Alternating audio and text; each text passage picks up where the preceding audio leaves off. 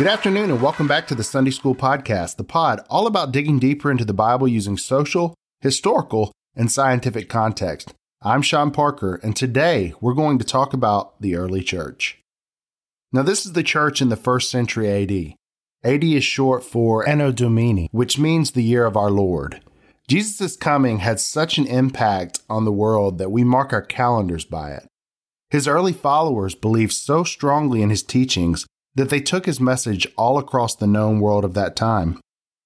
They sold their possessions, lived hard lives, and many ultimately went to their brutal deaths in his name.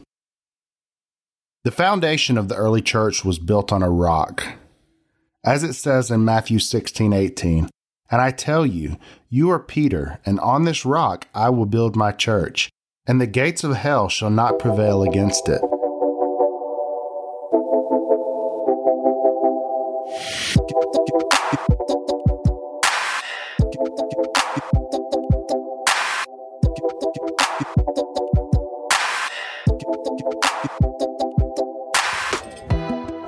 According to Acts 11:26, the term Christian was first used in Antioch. It says for a whole year they met with the church and taught a great many people. And in Antioch the disciples were first called Christians.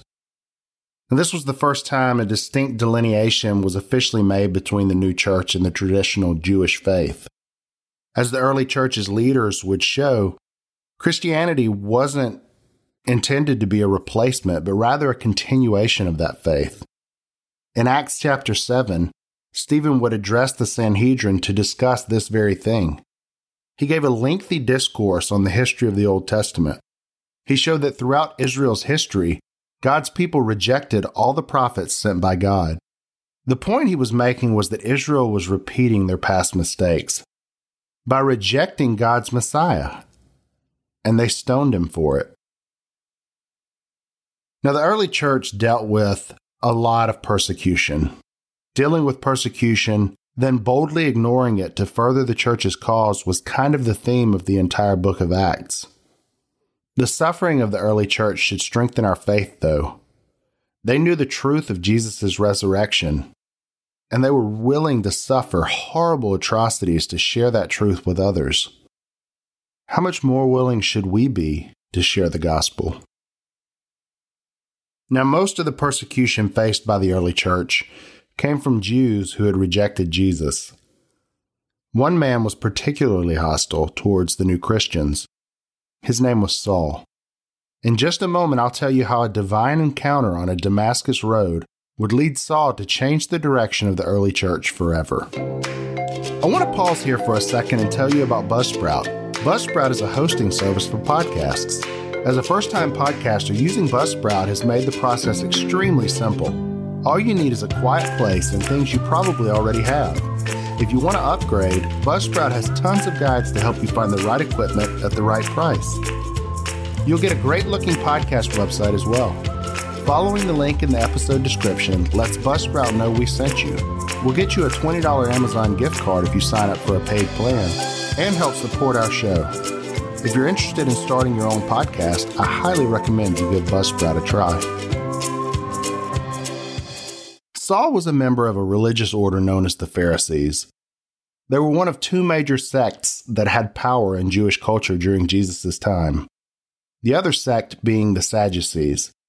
Now, the Sanhedrin, which was a 70 member kind of supreme court, was composed of both Pharisees and Sadducees.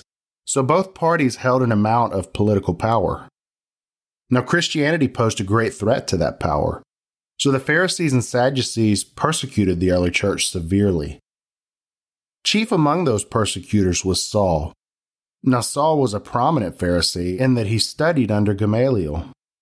Gamaliel was also a prominent Jewish leader who actually came to the defense of the early apostles in Acts chapter 5. Verses 34 through 40 say But a Pharisee in the council named Gamaliel, a teacher of the law held in honor by all the people, stood up and gave orders to put the men outside for a little while. And he said to them, Men of Israel, take care what you are about to do with these men. For before these days, Theudas rose up, claiming to be somebody, and a number of men, about 400, joined him. He was killed, and all who followed him were dispersed and came to nothing. After him, Judas the Galilean rose up in the days of the census and drew away some of the people after him. He too perished, and all who followed him were scattered. So in the present case, I tell you, keep away from these men and let them alone. For if this plan or this undertaking is of man, it will fail. But if it is of God, you will not be able to overthrow them. You might even be found opposing God. So they took his advice, and when they had called in the apostles, they beat them and charged them not to speak in the name of Jesus, and let them go. Now, of course, the apostles ignored this charge and boldly went on proclaiming the gospel. But Gamaliel's words would ironically ring true. Had the Christian religion been built on lies, it never would have been able to rise above the early pressures and persecution.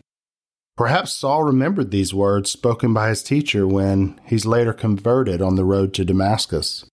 Saul was headed to Damascus to arrest new Christian converts. Uh, he's been persecuting Christians for some time now and was even present at the stoning of the first documented Christian martyr, Stephen. But while on his way to Damascus, he's confronted by none other than Jesus himself. Jesus appears in a blinding light he asks, Saul, Saul, why are you persecuting me? Now, Saul recognized being in the presence of God, apparently, uh, and asks, Who are you, Lord? I am Jesus, whom you are persecuting. So Saul believes, he's baptized, and immediately begins proclaiming Jesus in the synagogues. Now, can you think of anyone with a better testimony? Uh, it's it's pretty great. His rise from from sin and persecution of the church into this what would become this great missionary. But it's not what I would have chosen. Saul's not who I would have selected to uh, be one of the leaders of the early church. Uh, if I was founding the early church, I wouldn't have chosen one of its chief prosecutors as one of its early leaders. Now, thankfully, God's plans don't follow human wisdom because God would use Saul to spread Christianity to the Gentile nations. Now, Gentiles are those that are not of Jewish descent, and most of us are Gentiles, and, and most of Christians today are Gentiles. Uh, and, and mostly Jews rejected Jesus, which was foretold. And it's mostly because they expected God's Messiah to come in and gloriously remove them from Roman bondage. Uh, they expected him to establish an eternal kingdom on earth, and he pretty much did, but not in the way they expected. They'd misunderstood or ignored the prophecies of Isaiah, foretelling of Jesus' suffering on the cross. But despite the opposition of the majority of Israel, the early church would still flourish. The spread of Christianity in the first century could only be described as directed by the hand of God. You have 12 regular men called to follow Jesus. Those 12 grew into about 150 disciples. that would continue to grow under Jesus. At Pentecost, about 3,000 lives were added to the church. To that number, the Lord added daily those who were being saved.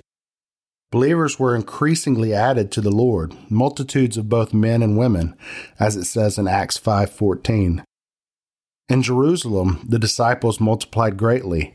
Even a great many of the Jewish priests were obedient to the faith, as it says in chapter 6, verse 7. In Samaria, the multitudes with one accord heeded the things spoken by Philip. 8 6. Both men and women were baptized. Chapter 8, verse 12. Indeed, the church throughout all Judea and Galilee and Samaria continued to increase chapter 9, verse 31. So, what's stopping the church from growing today? Why aren't we following the early church's example? Most of us live in a country where we are free to practice our faith, yet we allow ourselves to be shut down by the mild persecution of a troll on Twitter. We're allowing our culture to be consumed by idolatry and anti theism. Not just atheism, where you don't believe in God, but anti theism, where you actively attempt to remove God from all aspects of others' lives. Now, the men of the early church were bold.